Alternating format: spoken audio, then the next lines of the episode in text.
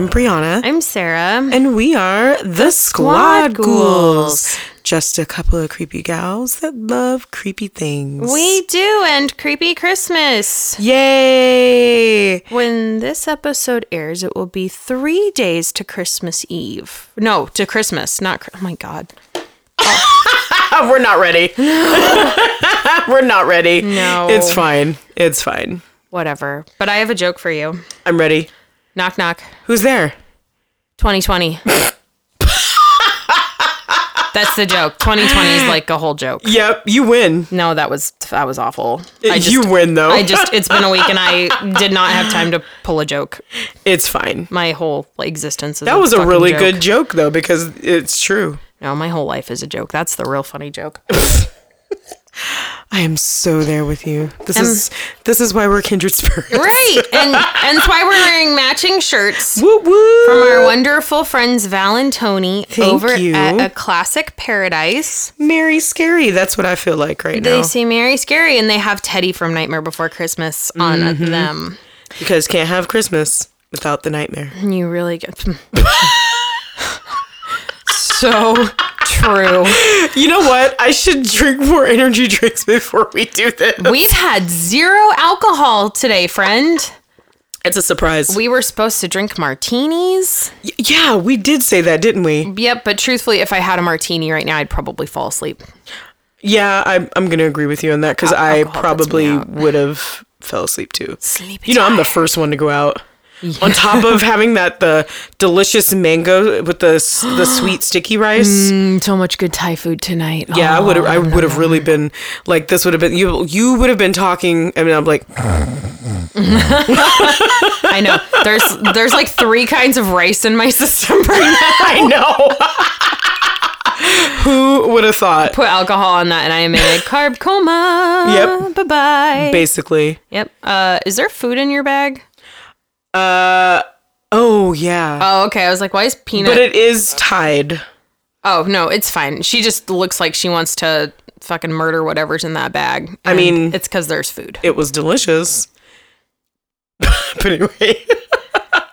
um. Well, I have a joke. Okay. It's not twenty about 2020. Okay, okay. It's it's kind of funny. Okay, go for it. All right. So, why did the ghost go to the bar I don't know. I did the ghost go to the bar? to get sheet faced? okay, that's cute. Uh, Sheet faced. But I mean, that is technically has to do with 2020. if we could go to the bar. You know, my method for most of this year has just been to keep my body at like 90 proof with alcohol. Mm-hmm. And uh, hopefully the Rona won't get me because there's just so much alcohol in my system all Yep. the time. Well, I mean, that's why people were doing the bleach because I guess they were thinking the same thing. No, that's. Or Lysol, whatever they're. We have a lot In- of listeners ingesting. below the Mason Dixon line. So I'm going to not say snarky comments about that. So I'm just. I'll move on. I'm sorry. no, I, you're fine. I take back what I said. No, But, no, I no, mean, don't. It was don't. done. No, people drank bleach because uh, the person in charge of the country at the time told them that it was a good idea. Right. Which you know, I'm pretty sure that happened in um, what was that horror movie? It was one of the the eight the eight ones from several years ago. That was like the worst description of a series of horror movies that came out. It was the um the After Dark Films Festival, I think, and there were eight different horror Oh. movies that came out, like little indie films, and there was one um with a it's like that curse that follows you and within three days everybody attempts to take their own life or not attempts to they successfully take their own lives but it's somebody Yes. drank drano from under the thing or bleach peanut stop eating your feet I feel like we say this every episode she's in here. it's great. well, shall we get into our booze news? we should Booze news, booze news, yay! Okay, so Netflix, the um, streaming service that has everything. That's what I, I mean. They really do, though. and whatever it doesn't have disney plus does Exactly. but so Netflix is heading back into the world of true crime with an upcoming limited documentary series, Night Stalker. i am beyond excited for this. Yes. I know a few people who would watch this. Oh my gosh, I Shout, cannot wait. shout out to Sucrose. Because I know she's going to watch this. Oh hell yeah. But it's going to be called Night Stalker The Hunt for a Serial Killer. I don't really feel like they need the last part. But anyway. so basically, this will, um, it's going to relive the terrifying summer of fear. Ooh. um, it's going to tell the the true story of how one of the most notorious serial killers in American history was hunted down and brought to justice. It's told through herring first person uh, interviews, gripping archival footage, and spectacular original photography. This four part series represents the definitive telling of this iconic LA real life horror story, painting a portrait of how it felt to live in fear at a time when absolutely anyone could be the Night Stalker's next victim. I remember uh, talking before my dad died. I remember talking like one of the very few times I actually talked to him, but we had a discussion about the Night Stalker because he remembers being terrified because he and my mom were living in the the Inland Empire at the time, and he remembers being really really scared about uh, the Night Stalker trying to break in through the windows on specific nights, and That's scary. yeah, crazy town. That's really scary. Well, the series uh, premieres January 13th. Well, and did you also see that um, some amateur code breakers uh, deciphered the Zodiac killers? Oh, yeah. I was like, code? you know what? I totally forgot. I was going to put that in the next Booze News. and I totally forgot about it. they totally did. Yes. It's exciting. I did not read the article yet, but I saw it pop up. Mm-hmm. And I didn't read or anything. So do they know who did it now? No, but there was one part that made me laugh because it was like, "I welcome the gas chamber." Was what one of the things that was written in the code. Yeah, yeah, so weird. It was it was really weird. Interesting. You know, Wow. yeah, stuff. there, that's a thing you know now. Yay! Woohoo! I feel smart now. Anyway, so I thought I'd change it up a little bit and put some uh, gaming news in here. I know why. That's not the reason. As I sip my coffee. That's not the reason. What's your gaming news, Bree? Anyways, so um, there was a big reveal at the Game Awards, and that reveal is that Evil Dead, uh, the game, is on its way out. It's coming out Out into the world. Yep. And I guess Bruce Campbell has been kind of teasing it for a while, but I wouldn't know because I was like, you know, I probably should follow him, but I don't. Oh, he's hilarious. Yeah, I know. I was like, why don't I follow him? Because you're missing out. Yeah, you know, that's this whole year. We've missed out on so much. yeah, so so it's set um, for release next year on um, last gen and next gen uh, consoles, meaning the new consoles that are coming out. Um, and the game will also feature Campbell as the voice of Ash Williams, as it should be that way. Uh huh. and uh, one of a, a handful of characters that will be included in this multiplayer horror experience. Yeah. um, so a really cool thing um, about this game that um, fans are really really excited for is that the uh, 1973 Oldsmobile Delta 88 Royale will be in this game, and you get to drive it. Ooh. And also, the game allows you to play as a human, or the or you can play as the Kandarian demon. Oh, why is this even a choice? Kandarian demon every day of the week and twice on Sunday. Right, exactly. so, and then it's also going to include like uh, a few things from the Ash uh, versus Evil Dead, then Army of Darkness, and Scotty from Evil Dead. So there's a few little fun things in there. Ooh, Yeah. exciting. And in other news, Netflix and Mike Flanagan have Yes. wrapped on shooting their new miniseries, Midnight Mass. Why does this sound like a scary church show? Um, because I feel like that's probably what it's gonna be. Oh, okay, cool. Um, and so Mike Flanagan's actually released a very lengthy series of tweets on Twitter, oh, which I I've actually started following things other than just anonymous on Twitter. I should I have- also do that because I feel like I just follow drag queens. Well, I have yet to post anything, but I'm just I follow more things now than just anonymous. I'm branching out. Look at me go. Yeah, I like that. Yep. um, so he actually uh, chronicled how the cast and crew were able to pull off this 83 day shoot during COVID. That's it, 83 days. That's not that long. Um, so he had said that they began prepping the series in December, um, and they were mere days away from shooting when the production was actually shut down in March due to the pandemic. Right. So they left their set standing and they dropped everything and frantically got everybody out to their homes for lockdown.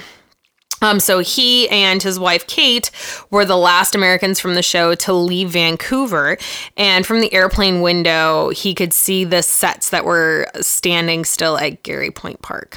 Oh wow. So they were there for months out in the elements and they had no idea when they would be back or able to return. So he actually ended up keeping in contact with the cast and crew pretty regularly during lockdown. Um, and then when talk turned into resuming production, it actually became clear that they might be one of the very first shows to attempt it. So there was no playbook. They just were in completely uncharted territory and then they resumed filming again in or they were actually resumed prep in July and then they began shooting on August 17th. oh wow. Yeah, Well, So? yay! exciting. I can't wait to see. Speaking of, did you see Tom Cruise's meltdown on the set of Mission Impossible 7? First off, I didn't even know that there were 7 total Mission Impossible movies. I don't think you probably really wanted to have that in your mind anyway. No, but I had no idea that there was a seventh one. But he had a total meltdown because the, apparently two of the crew members were standing too close together, looking at a monitor. I mean, were they wearing a mask? I that I don't know, but I know that they violated protocol because they were technically standing next to each other, which okay, I agree with, but also Yeah. I, I really don't like Tom Cruise, so I just I want to be upset about it, but I also know that he's probably right. Yeah. Uh, his delivery was all wrong though. You don't need to like yell and scream and be verbally abusive at people. That's not okay. Right. Boo, Tom Cruise. But he's probably like, um, yeah, you can't stand that close to each other, so I can finish Don't this movie so- that is just being Don't stand so. dragged on and on forever. Don't stand so close to me. Nope, don't do it. um, and then in other news, Andrew Lincoln will return as Rick Grimes in a big screen The Walking Dead Rick Grimes movie. Why? Because why not? I guess. So recently, while speaking to the Associated Press over Zoom, Lincoln said that he hopes the film will start shooting in the spring. Um, he said it does feel like there is a certain sense of positivity, and the cavalry's coming with the vaccines, and there's a real sort of sense of renewal, hopefully. So there you go. Okay. Rick Grimes is getting his own movie. Oh boy, they're just gonna keep dragging it on. Hey, it's like the not no no shade to Fast and the Furious, but I mean, no, I'm okay. You know, I'm a huge fan. Uh Uh-huh. huh. But I also agree there doesn't need to be any more. no. And but as long as people pay to go see him, Yeah, they'll I keep know. making it. I'm sorry, I like Vin Diesel. I know. it's the only reason why. I Before know. it was him and um my my boo who has passed on. Oh, Mr. Mr. Walker, Yeah, Mr. Paul Walker. may he rest in peace. I know. Mm. I I think they should have stopped after that. That was me saying that, mm-hmm. and I've seen all of them because they all came out on my birthday.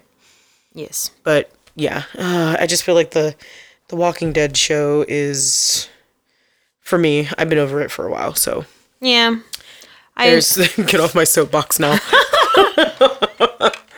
well, speaking of soapboxes, Oh in, yeah, in the spirit of shopping small for the holiday season, nice segue by the way.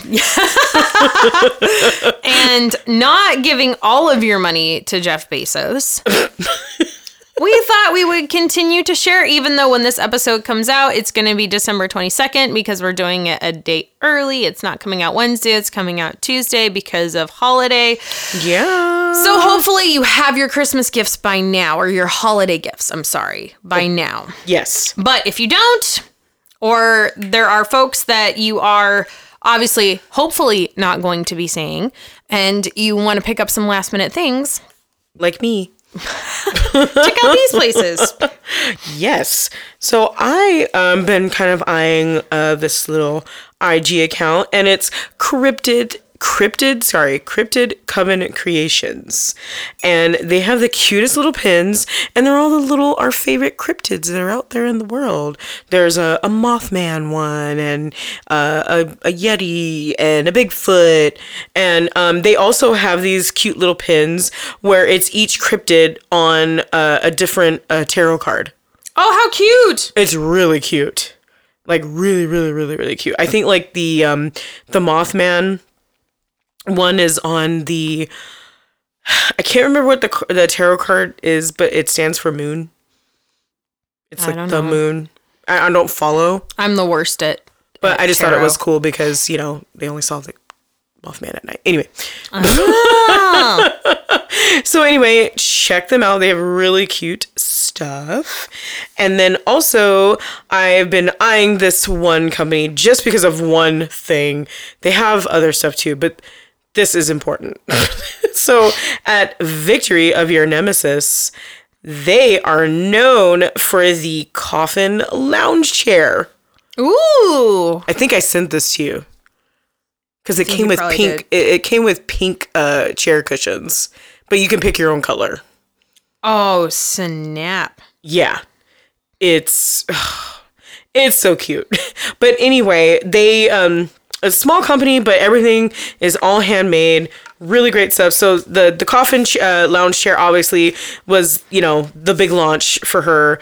Um, but also she does a lot of little other handmade things. She has cute little uh, different spooky stockings that she's been uh, crafting herself, and then also some knitted scale beanies. Like the beanies look like little like dragon scales. And I am not nifty when it comes to knitting or crocheting, so I appreciate anybody that can do that. And so uh, another vendor that I found, which is really really amazing, uh, it's Victory of Your Nemesis, and the reason I've been keeping my eye on them is because there's something that they make that I really want, and it is the coffin lounge chair. Oh, snap. It's so amazing. This is what gave this company its big break. Everybody ordered it. And the great thing is that it's handmade to order. oh. And it come and it has cushions that come with it. I mean, you don't have to get the cushions, but I am bougie, so It's always I will probably get cushions. cushions. always cushions. And also, they make another. I mean, I'm sorry. They also make amazing other handmade products, uh, such as really cute dragon stockings. Ooh. And so, like, if you love dragons and you want that to be a part of your your creepmas, then check them out. Uh, also, uh, knitted scale beanies, and they really do look like scales. Oh, dude, that is so okay. I don't know how people who knit or crochet do it, but I bow down to them because it's just amazing what they can do. I am learning how to knit. I know. I am not a professional. I am learning. I know the knit stitch and how to purl. And I Oh, can you. and I can count. but that's about it. I can't do any of this like crazy slip stitch blah blah blah like mm. Yeah, I. Nope. Don't sign me up for that. You know who's really amazing is our friend Courtney. I know. Making dresses and stuff. She's like, oh, I just whipped this up. It's my first time ever crocheting everything. I'm a knitter, but it's my first time ever crocheting anything. So I'm just gonna make a dress. I'm like, you're not human. By the way, Courtney, you're amazing. We love you. We're so jealous of your And, and one day I hope you make a, a shop when you have time so then I can um, buy stuff. Right? from you and, and you and we're we're not like really like trying to toot her horn or anything but she wins at our fair in Ventura County here. Multiple ribbons. Yeah, so you know she's like the top. She's pretty rad. So anyway, Mm-hmm. I'll, I'll get off the soapbox now. Anyway, um, so one of the two that I picked is uh, Bewitched Wicker. And they have their own website. It's bewitchedwicker.com. And this is the side project of our good friends Val and Tony from A Classic Paradise. We love you guys. Um, We love you lots. We're wearing your shirts. Um, so they're starting a new venture called Bewitched Wicker, and they do all sorts of wicker and tiki furniture restoration. They have lots of handmade and hand painted crafts. Um, if you have not seen their Jingle Cruise Christmas wreath, it is spectacular. And again, they are all made and painted by hand, um, and everything is ridiculously reasonably priced. So. Yes. Um, please go and support them. We adore them. They are the most wonderful people and they are so ridiculously talented. So check them out. Yes, please. And then the other one I picked is Unwrapped Art. Ooh. And this is a gentleman we see every year at Midsummer Scream. Yep. And he makes the most beautiful shadow block shadow boxes. Oh my god. shadow boxes. There it is. like the Portishead song, Shadow Boxer. Mm-hmm. Um he makes the most beautiful shadow boxes with different action figures um, and dolls and such. So he does a lot of Coraline. He does a lot of Corpse Bride and Nightmare Before Christmas. There's a ton of Nightmare Before Christmas options. Um, so you can just actually purchase directly from his Instagram by uh, direct messaging him or sliding into his DMs. Um, whenever you see something available, he does commissions, but he also has um, various pieces that he creates, and you can purchase them on your own. I have a Pennywise that I purchased from him two years ago at Midsummer Scream, or a year and a half ago, and I loved it so dearly. It's beautiful. It's on my mantle. Yes, I was gonna say. Shop I was, small. I was yeah, please. Keep doing that. And then I feel like even after the holidays, people should be doing that too, still. Yes, While we're still in this wonderful lockdown that we're in. Well, we're supposed to be locked down. I don't know what you guys are doing, but also, as we say, shop small. Also, be safe. Mm-hmm. Please. I just got Rona tested. Well, I've been tested twice now in the last couple weeks. yep. just to be safe because I've been around you and I don't want to infect you. Um, but we've canceled. I mean, we were just going to try to do a socially distant thing.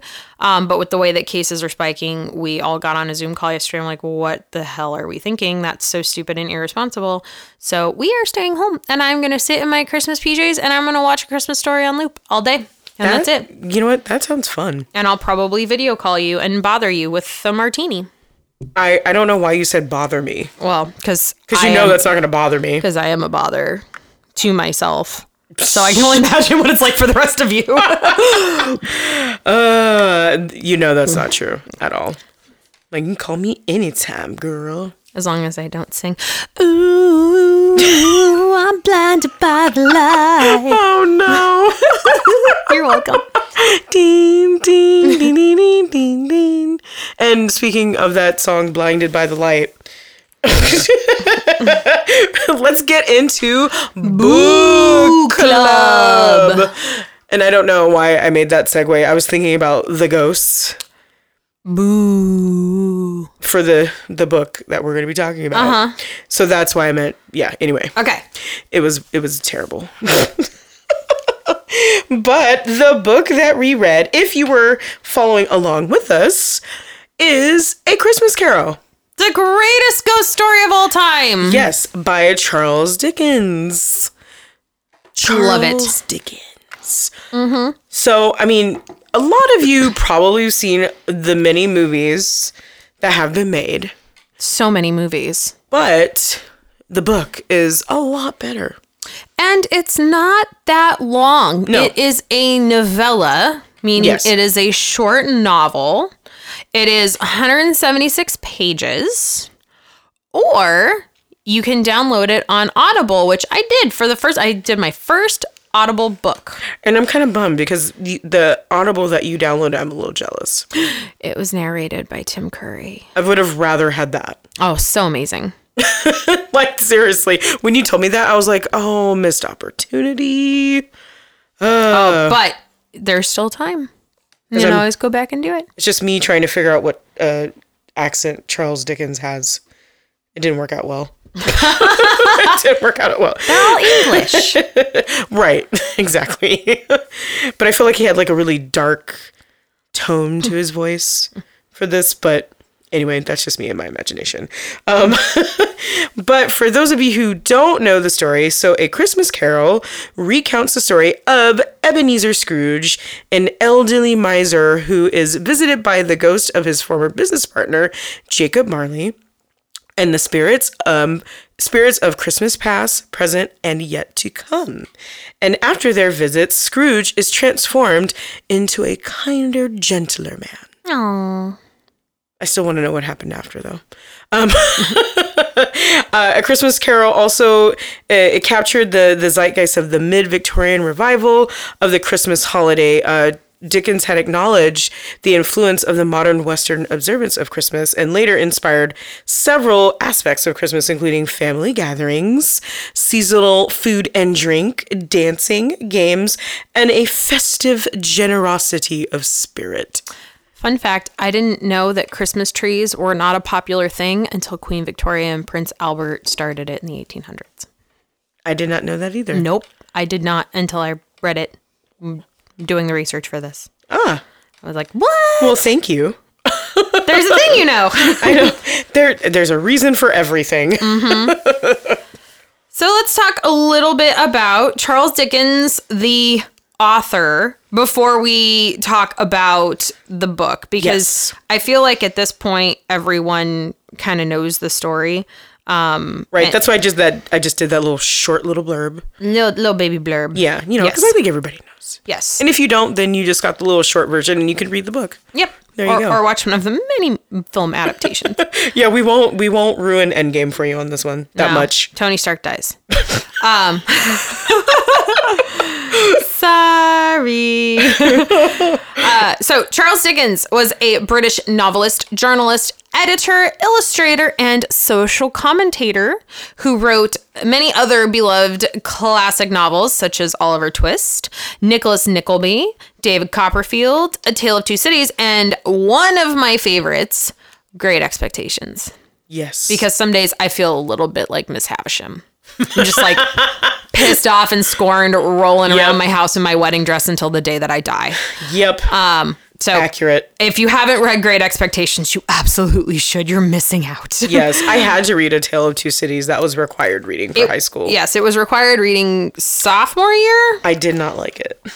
No, and you know what? I I'm So- just gonna point that out. well, so uh, the only I think the only two Charles Dickens novels that I have read are a T- uh, Tale of Two Cities and Great Expectations, and now A Christmas Carol. okay. And I feel like now as an adult, I should go back and give A Tale of Two Cities a chance because in the 10th grade, let's face it, I was not interested in the French Revolution. I sure wasn't. And now I am a little more interested in it. And now I feel like I have a greater appreciation for his style of writing. I would like to go back and give it another try in my free time that I have so much of, clearly. I was like, I may not join you on this journey. Don't do it, girl. It's not worth it. I just don't know. Like, there's some books that I can go back and and read and appreciate, you know, better now. But uh, I, I don't know about A Tale of Two Cities. We'll see. Maybe, maybe I'll join you on that. I love this journey for you. You know what? Maybe I will. this is this is how 2020 goes. Like, no, you know, I'm not gonna do it. I was just thinking about I was it. just thinking, about- okay, all right, I'll do it. so he was often and he is known as and revered as one of the most important and influential writers of the 19th century. Agreed. Yes, and among his many accomplishments, he has been lauded for uh, providing a stark portrait of the Victorian era underclass, helping to bring about social change. Means he's giving the poor people a voice, kids. Yep. Yep. Important. Mm-hmm. Um, so he was actually born Charles John Huffam Dickens. That's quite the name. Wow. Uh, on February 7th, 1812, in Portsmouth on the southern coast of England. Uh, and he was the second of eight children. God, people had so many kids back then. Why? so many children. well, and I get it because, you know, if you had eight, maybe five would make it to adulthood if you were lucky because, you know, modern medicine was not modern what or medicine has because grown quite a bit in the last several years. What a story to tell your children. We had you. Uh, and you had uh, you had uh, uh, many brothers and sisters in case some of you died. You mean you know, that's how I would probably say it, but um I we all, we all know Sarah is not good with words. I'm just saying, like that's wow. This was also okay. Daniela, don't hate me. I'm gonna tell this story. this is how bad I am with words. When poor Daniela told me that she was pregnant when we were on our way to Disneyland, my response was, Are we happy about this? Because I felt bad, like I, because I, couldn't tell. Like I think she she was just in such shock because she wasn't expecting to for it to happen so quickly. So I was having a very hard time reading her face. And dear friends, the reaction when one of your best friends tells you that they're pregnant is not to ask them if they're happy about it. Just wait for a response. Yes. Danielle, I'm sorry. oh boy. But anyway, um, so they had lots of kids. Uh, so his father was a naval clerk who often dreamed of striking it rich, like so many. Yep. Um, and his mother aspired to be a teacher and a school director. Oh. So, unfortunately, despite his parents' best efforts, the family remained poor. So, obviously, we can see where the inspiration for his writings came from. And nevertheless, they were happy in the early days. And then, uh, you know, obviously they moved around quite a bit. Um, and then they lived in Camden Town, a very historically poor neighborhood in London. And by then, their financial situation had grown worse. And John Dickens had a very dangerous habit of living beyond the family's means. And eventually, he was sent to debtor's prison in 1824 when poor Charles was just 12 years old. Ooh, that sounds like fun. De- debtor's prison? No, I, I mean, I was I was being extremely sarcastic. Well, if we still had debtors' prisons, uh, pretty much everyone from our generation and Generation Z would be in prison for college debt. yep. I'm like, oh, I guess I'll be going there. School's expensive. I know, and you guys want us all to go. Why? Normalize trade schools. Yes, please. Make tuition less expensive, even for state schools. Oh boy. Yeah. Um, so, following his father's imprisonment, he was actually forced to leave school and work at a boot blacking factory. Why I gotta be black?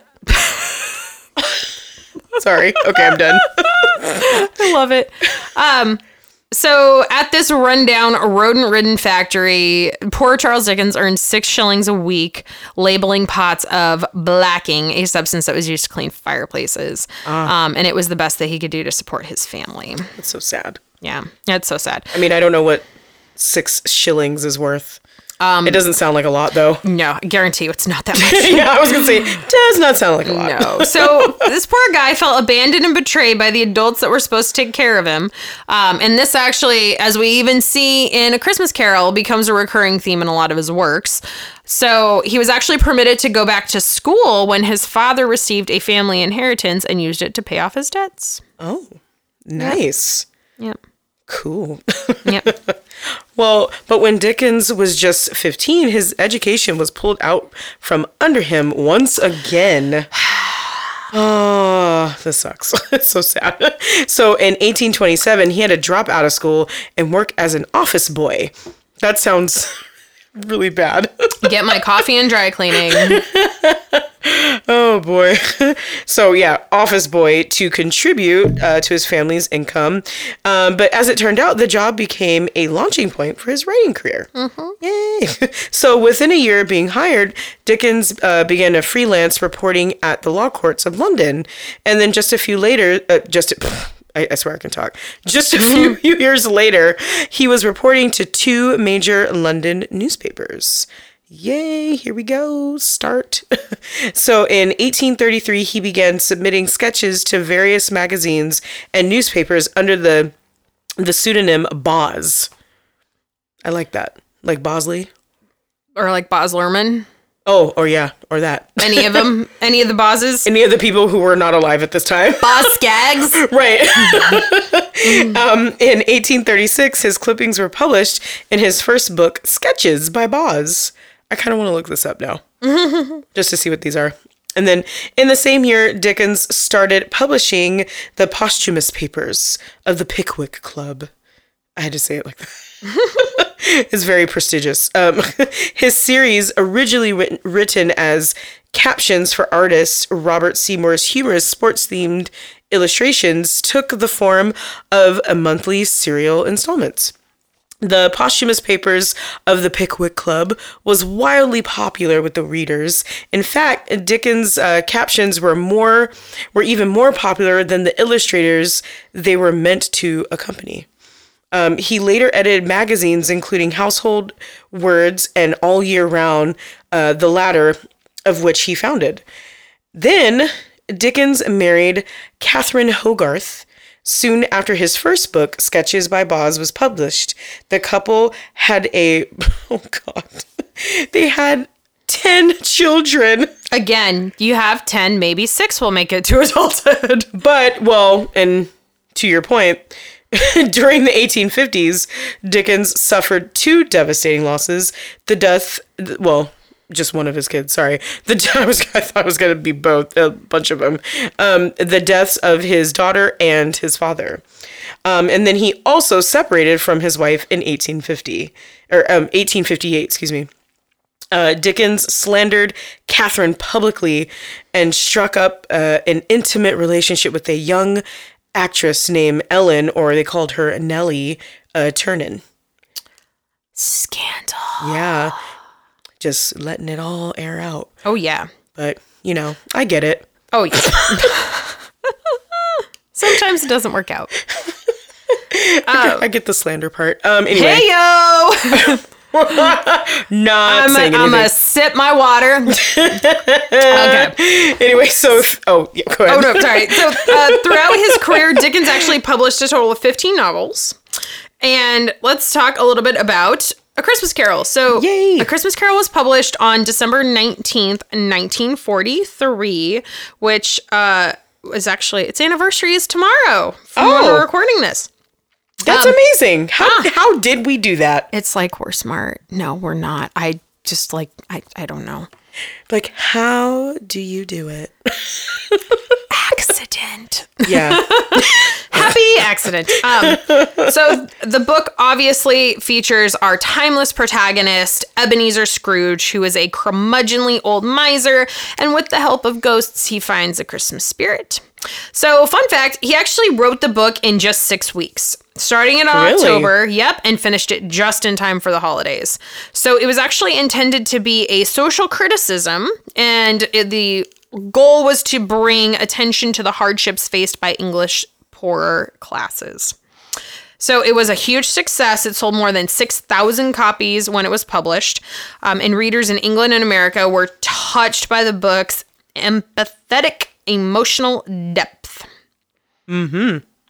One American entrepreneur reportedly gave his employees an extra holiday after reading it. oh, that's nice. I know. It was probably really mean. Eh, pretty much. um, so, despite literary criticism, the book is still one of Dickens' most well known and beloved works. Um, and sadly, after suffering a stroke, Charles Dickens died at age 58 on June 9th, 1870, at Gad's Hill Place, his country home in Kent, England. Hmm. Yeah. 58. Wow. Well, I mean, for that time, I guess that was pretty good. Hey, he could have been in my family. Everybody in my family dies young. Oh. Sorry.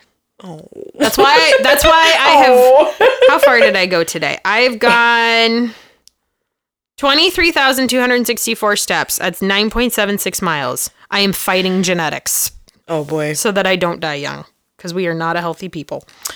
Um, So he actually five years earlier he had been in a train accident and he never fully recovered. So Oh. I know I never like one. I have so many questions Right. about one. How was he injured? But two, a train accident? What kind of a train accident? Yes, we need details. Right? I can't.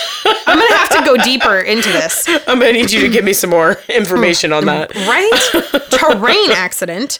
Um, so, despite his fragile condition, he actually continued to tour until shortly before his death. Um, and he was buried in Poets' Corner at Westminster Abbey with thousands of mourners gathering at his gravesite. I would love, uh, love to see that. I, I did. I'm so jealous. I've been I've been to Westminster Abbey twice. And you know what?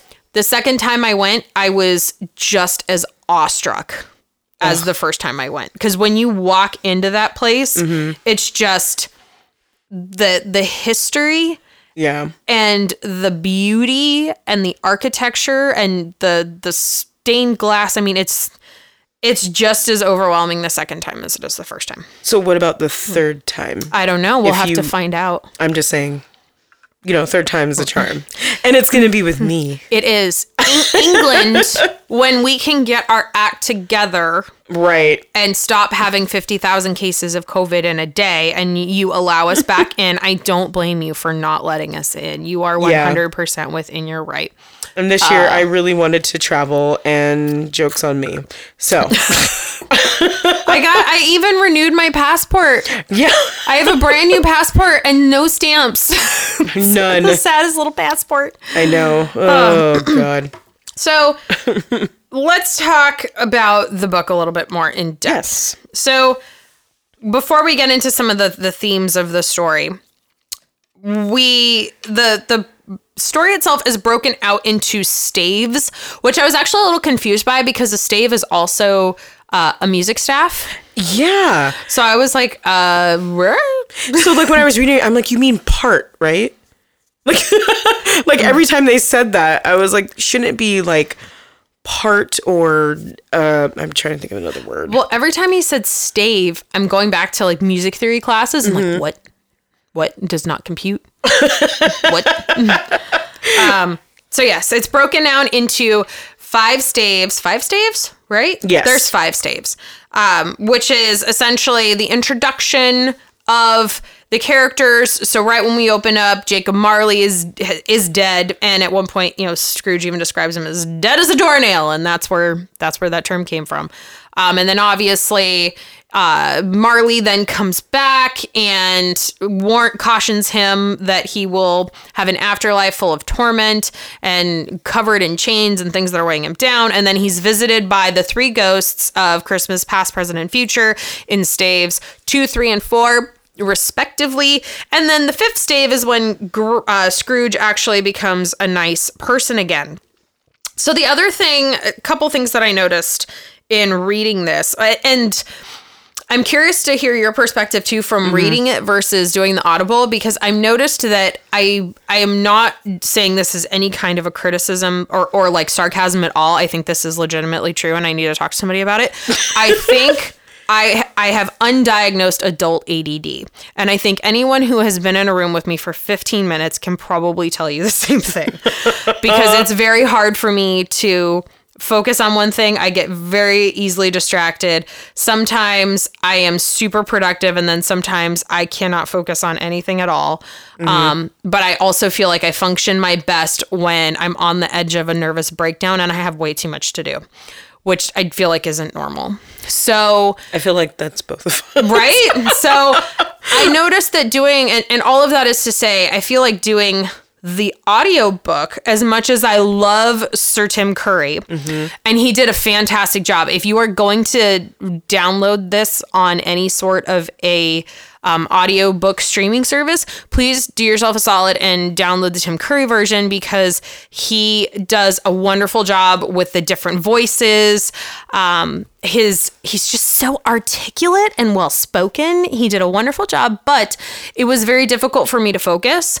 So I actually had to listen to this mostly on my drives to different places when I was in the car. And sometimes that would be I'd listen to it 10 minutes at a time. Sometimes it would be 30 minutes at a time. Um, but it was really tough for me to try to like listen to it and work. I couldn't focus on both. So I ended up having to stop that. Okay. Um, but that being said, noticed a couple different things. So one, we have the rule of three. So we have obviously the three ghosts over three nights, very similar to you know the three little pigs and the three musketeers Right. and the three wise men and three acts. I picked. Uh, uh, I picked up on that real quick. Yeah, and I thought that was really interesting. Um, because I feel like that's a style that a lot of a lot of authors use, and Dickens was no exception. And then the other thing I noticed too, and I actually am learning to appreciate his writing style more as an adult because while he uses very distinctive settings and deliberate tone and very flowery flowery yes. flowery language, it's not so over the top that I can't focus on the story. Agreed. Whereas, like, the Bronte sisters, Oh God. Exactly. exactly.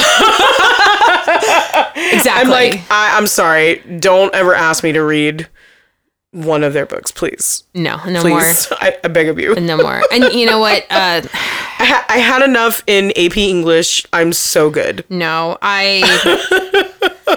I, I actually know my my English classes because you had to take what three English classes in college to meet your minimum requirements. Was it three? I only had to take two. You only had two. I challenged at least one of mine and was like, "Fuck it, can I just take the test and Yeah. as, as a pa- to to challenge the class and do pass fail?" well, the college I went mm. to said only two, so I was very excited about that. Okay, because I think I I distinctly remember seeing two on there. I sat through one of them. I feel like I might have gone. I feel like I tried to test out of the other one too, but I know that I tested out of at least. I challenged the class on at least one of them because. Like I can't. I Yeah. I love to read and I'm an avid reader. Me too. I hate reading when it's an assignment. It, yeah. It's high school made it real hard. And then I think once I got out of high school, like college, I mean, I can't say it helped me appreciate reading because I did probably too much reading of so much information all at once. but um, I just feel like I appreciated it more. yeah. And I don't know, I just felt like my college lit teachers, I don't know, they just made it more interesting, I guess, with some assigned reading. well, because they teach you like an adult. They treat you like an adult, not like they're your babysitter. Yeah, because like especially when they know it's like curriculum and they have to, you know, go through the whole like you know rigmarole. They they know it's boring. Oh, absolutely. Like I had one teacher that told me like I absolutely hated the grapes of wrath. I'm like, thank you, Yep. Yep. thank you. Somebody who agrees with me. Let's take a depressing topic and make it even more depressing. Oh man, and it was just so long. Mm-hmm. Ugh. So long. I but I will say eh, when I mentioned before how I did not like A Tale of Two Cities. So when we were when we chose to read this, I'm like, I really hope I like it I hope I'm not regretting this decision. because I was like, great. You know what? I've actually wanted to read it, but then I remembered A Tale of Two Cities, and I was like, mm. but you know what? I actually liked his writing style in this book more. But maybe it's also because of the story. You know, truthfully, I I don't remember a Tale of Two Cities well enough. To, It's so I- boring. It, it's yeah. I, So I, I- boring. I, remember it being. I remember reading it my sophomore year of high school because we did. I did honors English and it was required reading for honors English. And I personally do not feel like it is a good book for a sophomore group to read. Um, because I feel like you just just me personally, I feel like you don't have the appreciation for the writing yet. Yes. And Agreed. and I think senior year required summer reading for AP Lit was Wuthering Heights. Okay. Hated it. Yep. However, appropriate age for that book. Agreed. 10th grade is way too young for A Tale of Two Cities. So I Yeah. I don't know that I remember much of it.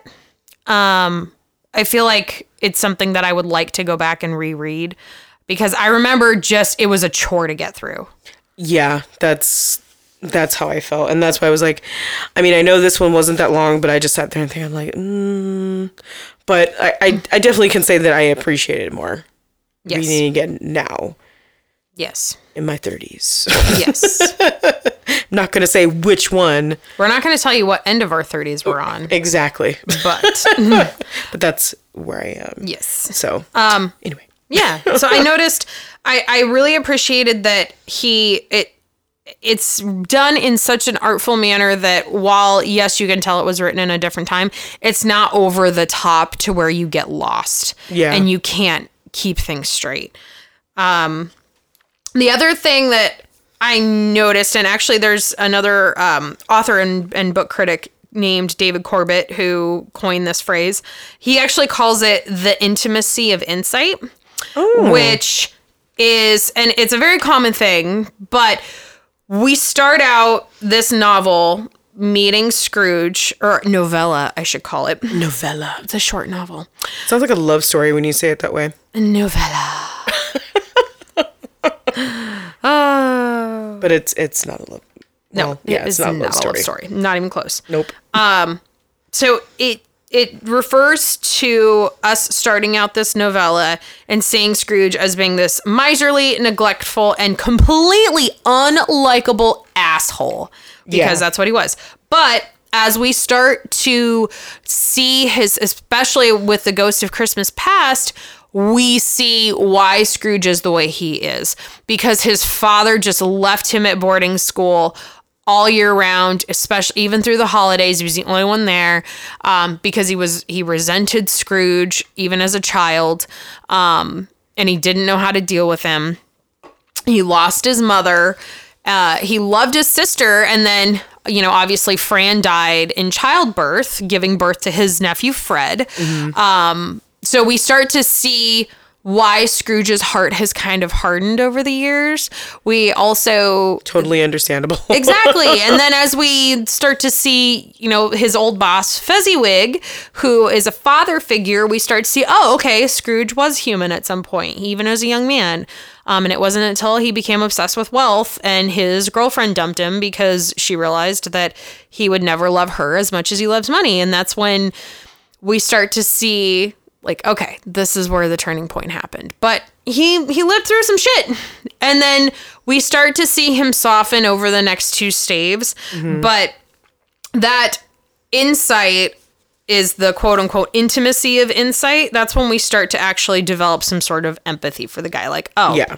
okay. So it's like serial killers always a brain injury right? Like you they all got dropped on their heads. Like that's just Yeah. it, it happens. Listen to any true crime podcast or read any of the books. Yeah. everybody has a fucking head injury and that's what does it. And you go oh man this person's so evil and that sucks. But head injury like that's unfortunate. And Yeah. you develop like obviously crime the crimes are despicable and disgusting but you develop like just that smidgen of well this person probably would have had a normal boring life had they not been dropped on their head Yeah.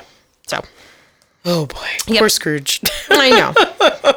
but then also, he blends the two genres together, the two kind of storylines, because while this is a Christmas story, this is very clearly a Christmas story. It is the most popular Christmas story. yep. It also is a ghost story. Which I love. Mm-hmm. It is. Seriously, that's I think that is my favorite part about it. And I think those obviously those are my favorite parts of the book.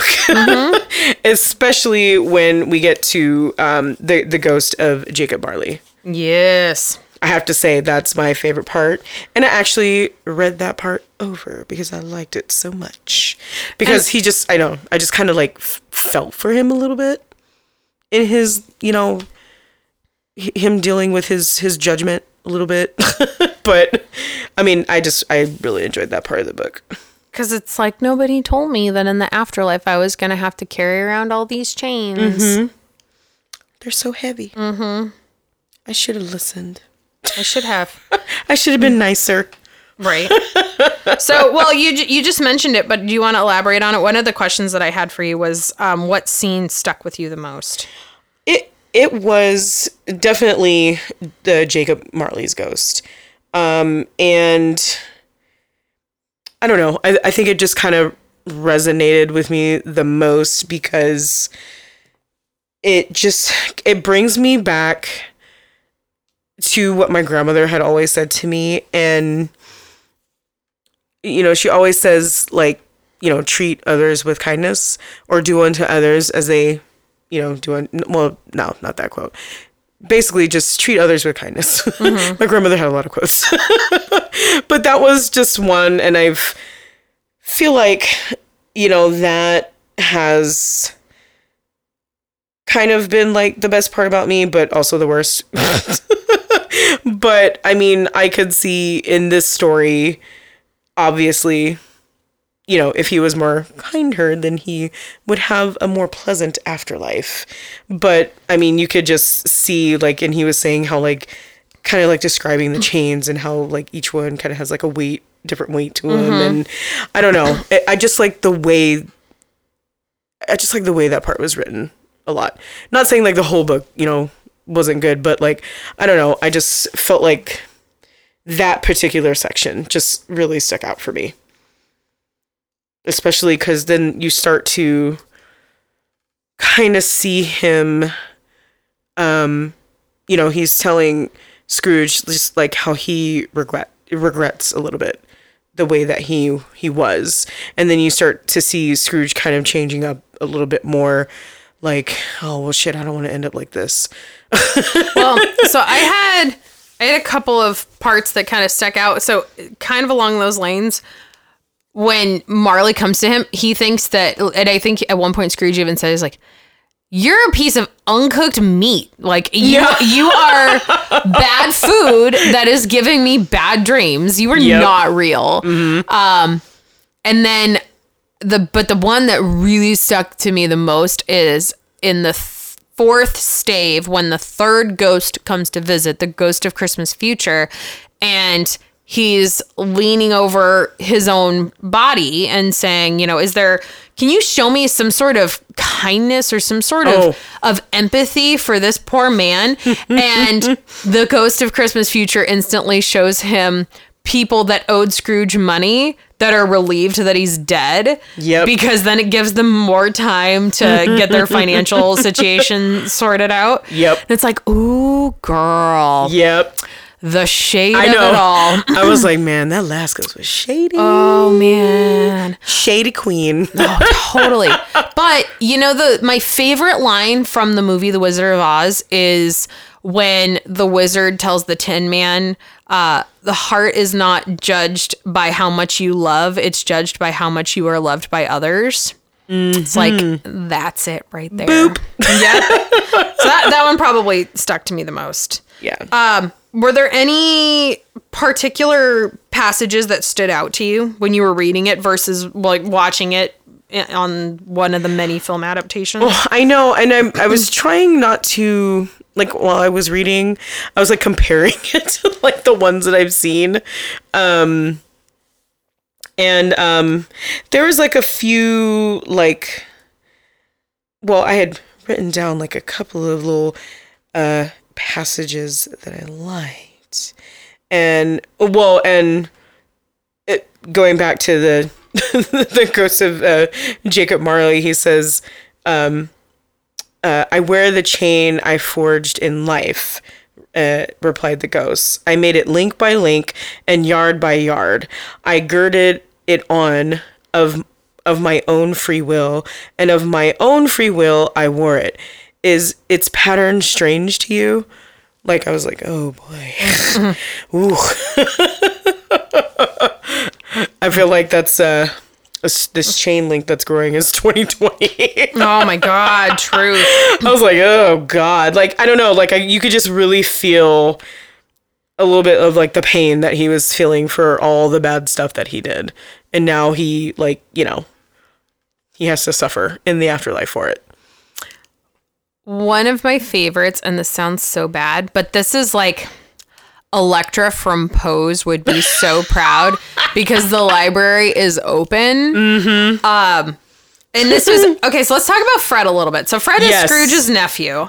I, I Um, like him. I didn't because Fred is the fucking annoying ass coworker that That's how I saw him, and I just I just thought he was just that funny. comes to your desk at 7:30 in the morning Yep. when you were on your first cup of coffee and is like, "Hi, what are we going to do today? Do you want to go outside? Do you want to did you talk about like bro, calm That's exactly down. how I thought of him, I'm and like- that's why I was just like, "That this is great." I I have that coworker. I have a Fred. Everyone has that. Everyone has a Fred, and I'm like, oh my god, this motherfucker. Turn it down. Take it down from 11. So anyway, um, so my favorite passage that Elektra would be proud of comes from the exchange between Fred and Scrooge when he's trying to Fred is trying to get his uncle to be happy and come and spend Christmas Day because they obviously weren't living in a pandemic. And and he's like why don't you why do you hate Christmas? Why don't you come celebrate? Why don't you make merry with the rest of us? And Scrooge says Every idiot who goes about with Merry Christmas on his lips should be boiled with his own pudding and buried with a stake of holly through his heart. I'm like, yes. snap, snap, snap. Yes, That's exactly. me every Christmas. Right? Dude, I'm so not sad that Christmas is canceled. God damn, I'm not. I'm like honestly can't wait for it to be over. I'm trying not to be a Scrooge, no pun intended. but it's every year, mm-hmm. and but I have to say, like reading this and like doing other fun like spooky Christmas activities with you, it definitely helps. No, it makes the holidays a little bit brighter. It does. um, Did well actually what surprised you the most about the book? Um, well, the the first thing that surprised me was I didn't realize that this book was broken up in the parts that it was. Yes. But I'm glad it was like that. I really did appreciate that. Um, I mean, I know we all like know the story because we've all seen the movies and stuff. Oh, You know, before reading the book, but I don't know. I felt like like yeah you know it's cool that it had like a sort of happy ending but i also feel like he could have been like well screw this. I'm just gonna keep being me. Because i feel like there's so many people like that now. Mm-hmm. Oh, like people truth? make them recognize all the bad things that they do. Mm-hmm. so i feel like you know reading it and they're showing him all this stuff and obviously you could see him change but i also feel like charles dickens could have totally flipped it too. Like just by like well it's just because you know people that the whole thing of like people don't change like that. Yep. like even after seeing that so i guess and, and look at me i'm just like a, a big dark cloud over here i'm just like it could have just had a bad ending Well, a good ending But no, no, no. To to your point, that is actually what kind of annoys me about this book. And I get it; it's fiction. However, people don't change. yeah um, yeah and that's what i was like trying to say because i feel like would he have changed that quick No. Unless unless you know what? Um people who have near death experiences right often like okay, good example. My doctor put the fear of God into me earlier this year because my cholesterol was so high and my blood pressure was so high and he said you need to stop eating like shit and actually get on a treadmill or you're going to die young like the rest of your family. That scared me enough to be like, okay, I'm changing my diet. I'm going vegan. And now I've done it for almost a year. And I've been running at least three and a half miles a day. And sometimes I do a second run in the mornings. And if not run in the mornings, then I walk in the mornings for several miles. So it's like that kind of stuff. Like the, it takes some big catastrophic event, like your doctor saying you're going to have a heart attack by 50 if mm-hmm. you don't figure this out. But I feel like he didn't have that. Really. He Like, didn't. I mean, like they showed him dead, mm-hmm. which I feel like that is kind of a push to like put him in the right direction. But it's like he didn't. It didn't really happen. Well, I think that the, Like I don't. I don't know. I get what you're saying. And to that point, showing him dead, we we're all gonna die someday. Like it's, Right. it's a short trip. Life has an expiration date. We're all gonna be dust and ash at some mm-hmm. point. This does not go on forever. Now, I think what scared him was everybody that was one like his laundry lady that was rooting around through his clothes and stuff and taking all of his money and all Oh, of that his was so great. Like, oh girl. But that's also like that kind of stuff freaks me out. So that's why I told Jared, you know, whenever I die, take my wedding ring at least because like let's face it, I'm going before him. And bitches his his great grandmother lived to be 101. His other one of his other grand great grandmothers lived to be 99. Uh his mom's mom made it to 83. Grandpa unfortunately is in the hospital with COVID right now and would have been if he makes it, will be 88 at the end of this month, and his grandma, his other grandma, is 83. So it's like, Wow. Jared's gonna be around forever. I will be gone long before, but I was like, take my wedding ring. Do not bury me in anything valuable because people will just steal it. Yep. Um, it's true. So It happens. like between seeing that and I've then seen it.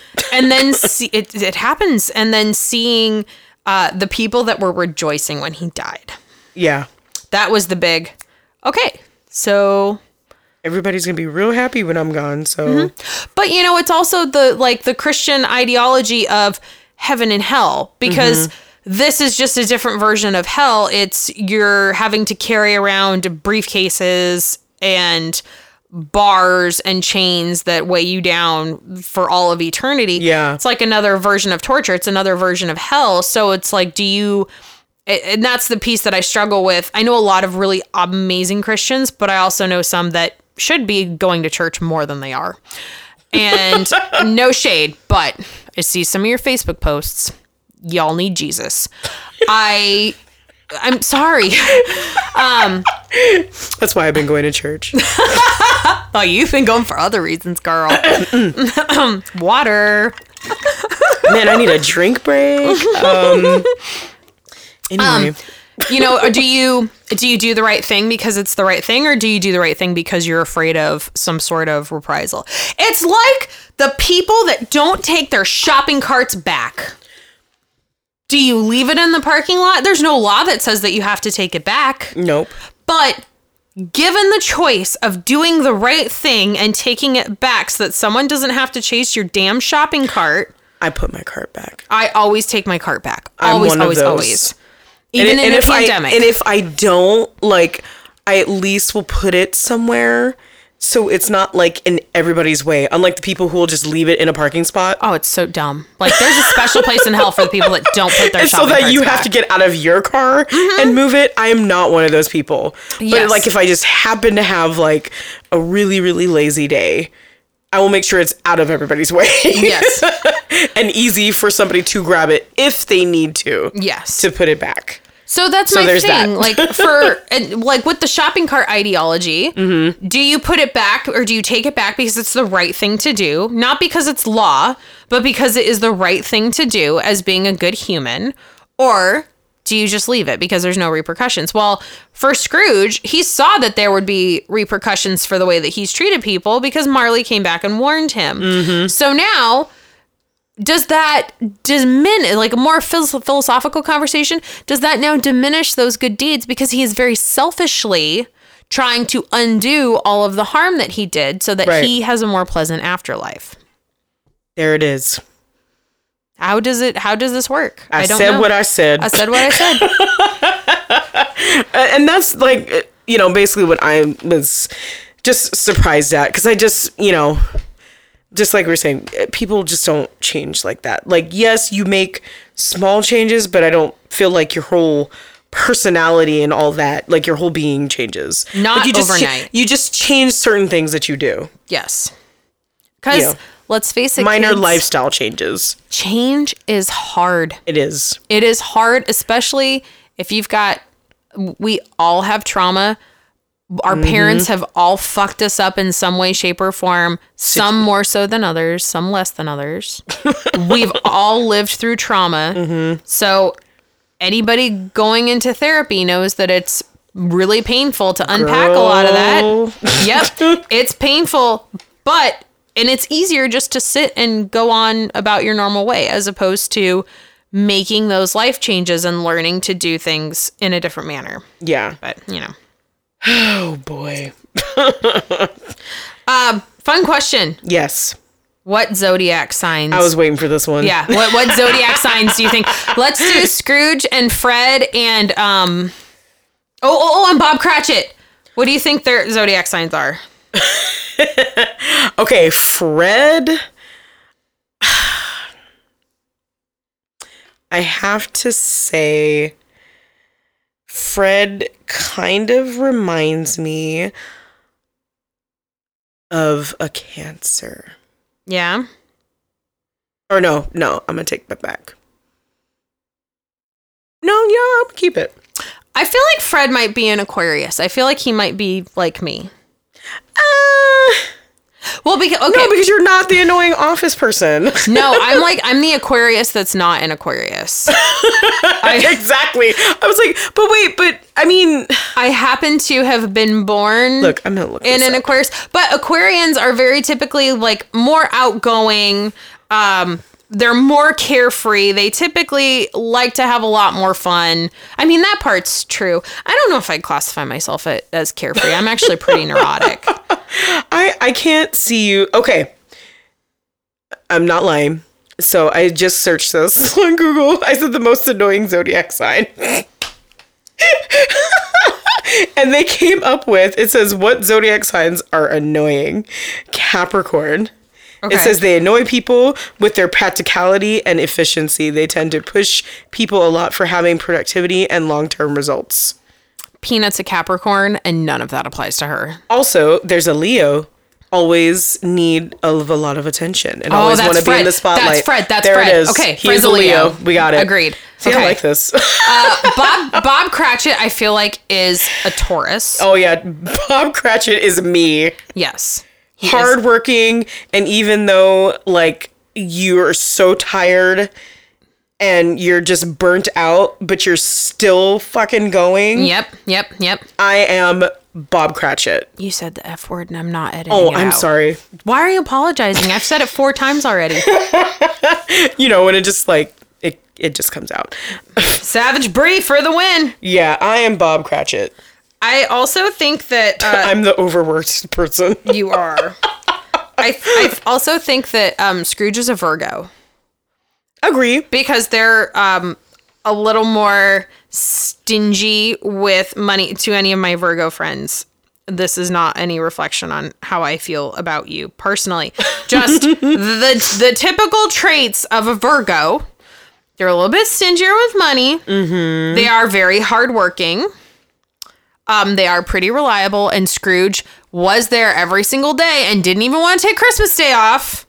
Um, they're also they can be a little critical and a little stubborn. So I feel like Scrooge is probably a Virgo. But we love you. But Virgos, we still love you. I'm sorry. um, and then let's talk a little bit about some of the themes. Oh yes. Um, obviously, there are the classic themes of forgiveness and redemption. Oh yeah. Big time. Because- that's all over. Oh yeah, over because the place. Scrooge's whole family forgives him. Okay, so let's talk about that. You cannot in one night, like one I'm sorry, I know. That's does not negate decades of verbal abuse. but also and I'm only saying this I know I'm working on the new Brie, but the old Brie would have been like, okay, I oh, forgive 100%. you. Oh, You wouldn't have even asked them to say sorry. You would have just Nope. still dealt with it. Yep. And I love you. I'm like, oh, you're you're apologizing. Oh, okay, but you didn't do anything, so it's fine. no, it's all good. It's okay. but that's what I was getting to it the was point my earlier. fault. Oh God. Change is good, people. Just letting you know. Change is so good. Oh. but I mean, I also agree to your point with that. Like, he just came over with all this, like, oh, here's a big turkey and all this stuff. Like, I think if the new Brie would have been like, "Are you high? yeah, what are you on right now? you drunk? Can I have some of it? Because it's some good shit. Can I help you?" right? Who are you? What have you done with Scrooge? You just showed up to my house. We're super poor right? because of you not paying me. Thanks for the raise, though. right at the very end. right. Well, and I while I I do support forgiving people not for their sake but for your own. And I don't Yeah. even know if it's if forgiveness is the right term. It's learning to let go and Forgiveness. Sorry. Ah, forgiveness. um, but learning to let go of the things that you have no control over and being okay and moving on with the fact that you never got an apology that you deserved. If that is forgiveness, then okay. Um, but I, I Preach, girl. but to me, sorry, you can't just come back to somebody and say, "Hey, I know I was a complete asshole for 30 years or 20 years, whatever however old Fred is." And then, "Great, come on in, have dinner." Like, no, no, I need to see some consistency. Right. You can't just like like that's what I was saying. I need to know is there is there an epilogue somewhere? I need to know Right? what happened after. Right. Did he stay the same? Or did he just go back Well, to the- being like a horrible person? Well, I think like the last line of the book is, you know, he became a good man and a good blah blah, and, and it alludes to the fact that he lived a he lived a full life being a changed man. Um, now good we for don't really know that. right when it's not in a fantasy world. Right. Um Yeah. And then obviously we also have the criticism of wealth versus poverty in Oh, yeah. Victorian England, particularly right around the time of the Industrial Revolution. they with- had it rough, man. Dude, there was no OSHA. There was nobody regulating. I mean, you could tell too, like just how descriptive he was of how they were living. Uh, I was just like, "Pff, Jesus. I- Well, and hearing Martha, who was working long, long Mm-hmm. hours as a young woman at a factory, and she was just so excited to have the day after Christmas off so that she could sleep. I'm amen like, to I'm that. like, girl, girl. That's why I'm taking time off. right. Like, sleep. if you call me and I don't answer, I might be asleep. I'm just letting you know. I told my neighbor on our walk this morning that I'm gonna take a nap on one of my days off. She's like, "When was the last time we took a nap?" I'm like, "I don't know. I was like, what is a nap? what is this nap concept?" What is that? I don't know what it is. Oh, kids.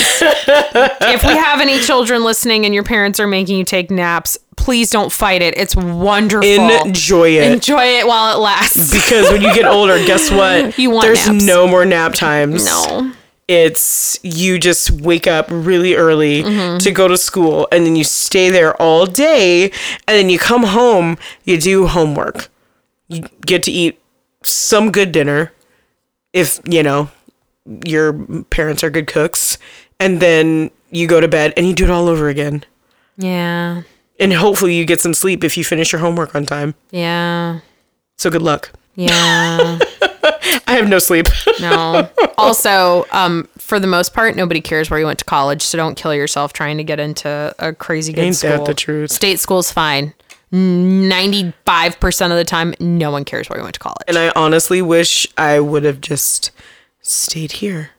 Well, and it's like, why did I kill myself? Why did Mm-hmm. I? Why did I kill myself trying to get into a good private school Yep. Mm-hmm. that I couldn't afford, and I didn't get enough financial aid to cover my tuition, and my poor mother was a single parent, so she couldn't afford it. So I ended up going to a state school anyway. And guess what? I'm fine. I went out of um, state. That was kind of a mistake. But anyway, It's so expensive. It's. I mean, it's all expensive. I mean, I learned a lot. anyway, I'm I'm done complaining about college. Yeah. I'm sorry. But back to poverty. No, Back back to why we're poor. I'm poor. Help me. I'm I'm poor. Um, the main the, the obviously you know other than redemption and forgiveness the other big theme from this story is about time and how it's Yep. Chasing after all of us mm-hmm. the one thing that i learned from everyone in my family dying young is you can always make more money you can't make more time I love it. Yeah, that- Every time you say that. it is the only truly finite resource. Yep. That we have. And I, I had a guy at work argue with me on it. I was like, no, because, well, if I'm not getting a raise and blah, blah, blah," I'm like, you, you're going to, as long as you're working, you're going to continue to make a paycheck of some sort. I'm not saying it's one you're going to like, Right. But you can always find a way to have a revenue stream. There's no way that you can get that time back. So every minute that you waste being angry, being upset, being bitter, um, wasting time doing things that you don't like on people that you don't like, which is why I don't see my family very often. I love my mom. My mom's great. I love and adore my mom, but everyone else kind of drives me crazy. Oh boy. Um, yeah, don't don't waste your time. That is the most precious resource you have. Don't waste your time on shit that you don't want to do, on things that you don't like, and people who don't deserve it. But while you're here, uh huh. be a decent person. Yeah. It's not hard. Like basic human decency. Wave, say hello, give people the benefit of the doubt. That kind of stuff. But just do that. Don't go above and beyond like I do. No, because people will exploit it. Mm-hmm. Learn from me. Find the find the good friends, the true good friends. Hold on to them. Don't let them go. Yes. Don't don't be like Ebenezer Scrooge. No. Cause well, now he realizes this, but you know, Yes. anyway. Yes. um. Yeah. Yeah, man. That's a Christmas Carol. Um, you can read it. It's very short. Uh, it won't take you very long. You can listen to it on Audible. Again, it's only four hours. Or if you live under a rock and you have lived under a rock since the 1800s, then or 1843 to be exact, um, then you can watch any of the many film adaptations. There have been everything from George C. Scott has done it. I watched that one. That one's good. Patrick, you know what? The Patrick Stewart one I really, really love. Yes. The Patrick Stewart one is great because he does all kinds of theater and you can tell. Um, there is a Mickey's Christmas Carol. The Muppets have done a Christmas Yes, Carol. Yes, I was just gonna say there's a Muppets Christmas Carol. and I just watched it with Daniela when we made latkes. oh, fun. it's the best. It's, it was great. Um, so please check out one of the many awesome versions. There's even the Guy Pearce version that's real dark. oh yeah, on FX. Oh my god, it was and so I, dark. I will I will I will let you know it's very it, it's long, but um don't try to watch it when you're tired. no. just just throwing that out there. You'll go to sleep. And not saying that it's boring, but it's just it's dark. There's just things you kind of have to pay attention to. And um, trigger warning: there are depictions of Yep. uh, con- there are consent issues. Mm-hmm. Um, there is manipulation. Mm-hmm. There is um, pedophilia. Mm-hmm. So trigger warnings for anybody. Also, I feel like somewhat accurate to the time. I don't think you're wrong. Okay, I just yeah. I don't think you're wrong, but That's why I kind of feel like they went that direction. But anyway, Yeah, it was man, it was dark. But you know what I really liked? Uh, they had Ali Baba in there, Mm-hmm. and Ali Baba was the ghost of Christmas past. it was great. Yes, that that piece I liked. It was really well done. It was beautifully filmed. It was just it made my skin really- crawl. It was dark. Yeah, I kind of liked it. I I. I liked it. Once I got it. through it. I, I liked it. It was just real tough. yeah. Yeah. But yeah. Yeah. Well, that concludes our episode today. Yes. And our next book club book that we're going to be reading That's right. is Lovecraft Country Yay! by uh uh, wait, I'm sorry, Matthew Ruff. Yay! um we watched the series on HBO, so we got curious about the book. yes. So, Yes. follow along with us if you'd like. Yes. And we also love to hear from you. So if there's any other books that you're interested in reading and want us to join with you, please email us at thesquaggles at gmail.com. And we also have a contact form on our website at www.thesquaggles.com. You can also get a link to our merch store from that same link on our website. Get your stocking stuffers. Your dog is cold. Why are you stealing my commercial? Your dog is cold. But seriously though, it's cold outside. Doggy, it's cold. Do we have hoodies? We should add hoodies. Uh, I don't, I don't know, but I can add them. Look, there we go. We might have hoodies. Okay, we're gonna we're gonna have hoodies. There Give me like In case you're cold too, maybe not. Maybe you and your dog can get matching hoodies. Cause it's sweater weather. It's a nice day for a light sweater. you didn't see that meme before? No. And he's like, it's a nice day for a cardigan. Oh my god, stop. That's the only time we're gonna sing that, but it's here funny. here I am just thinking that the uh the blinding lights dance is the greatest thing ever. Doing it and freaking out peanut dog. But yes, so and don't forget to like us on Facebook and on Instagram and rate and review us wherever you listen to our podcast. Yes, please. Uh creep it real. And we'll scare you later. Bye bye. Bye. Happy holidays. We got one more before the holidays. Oh. But that's okay. Happy holidays anyway. Happy holidays. Okay, bye.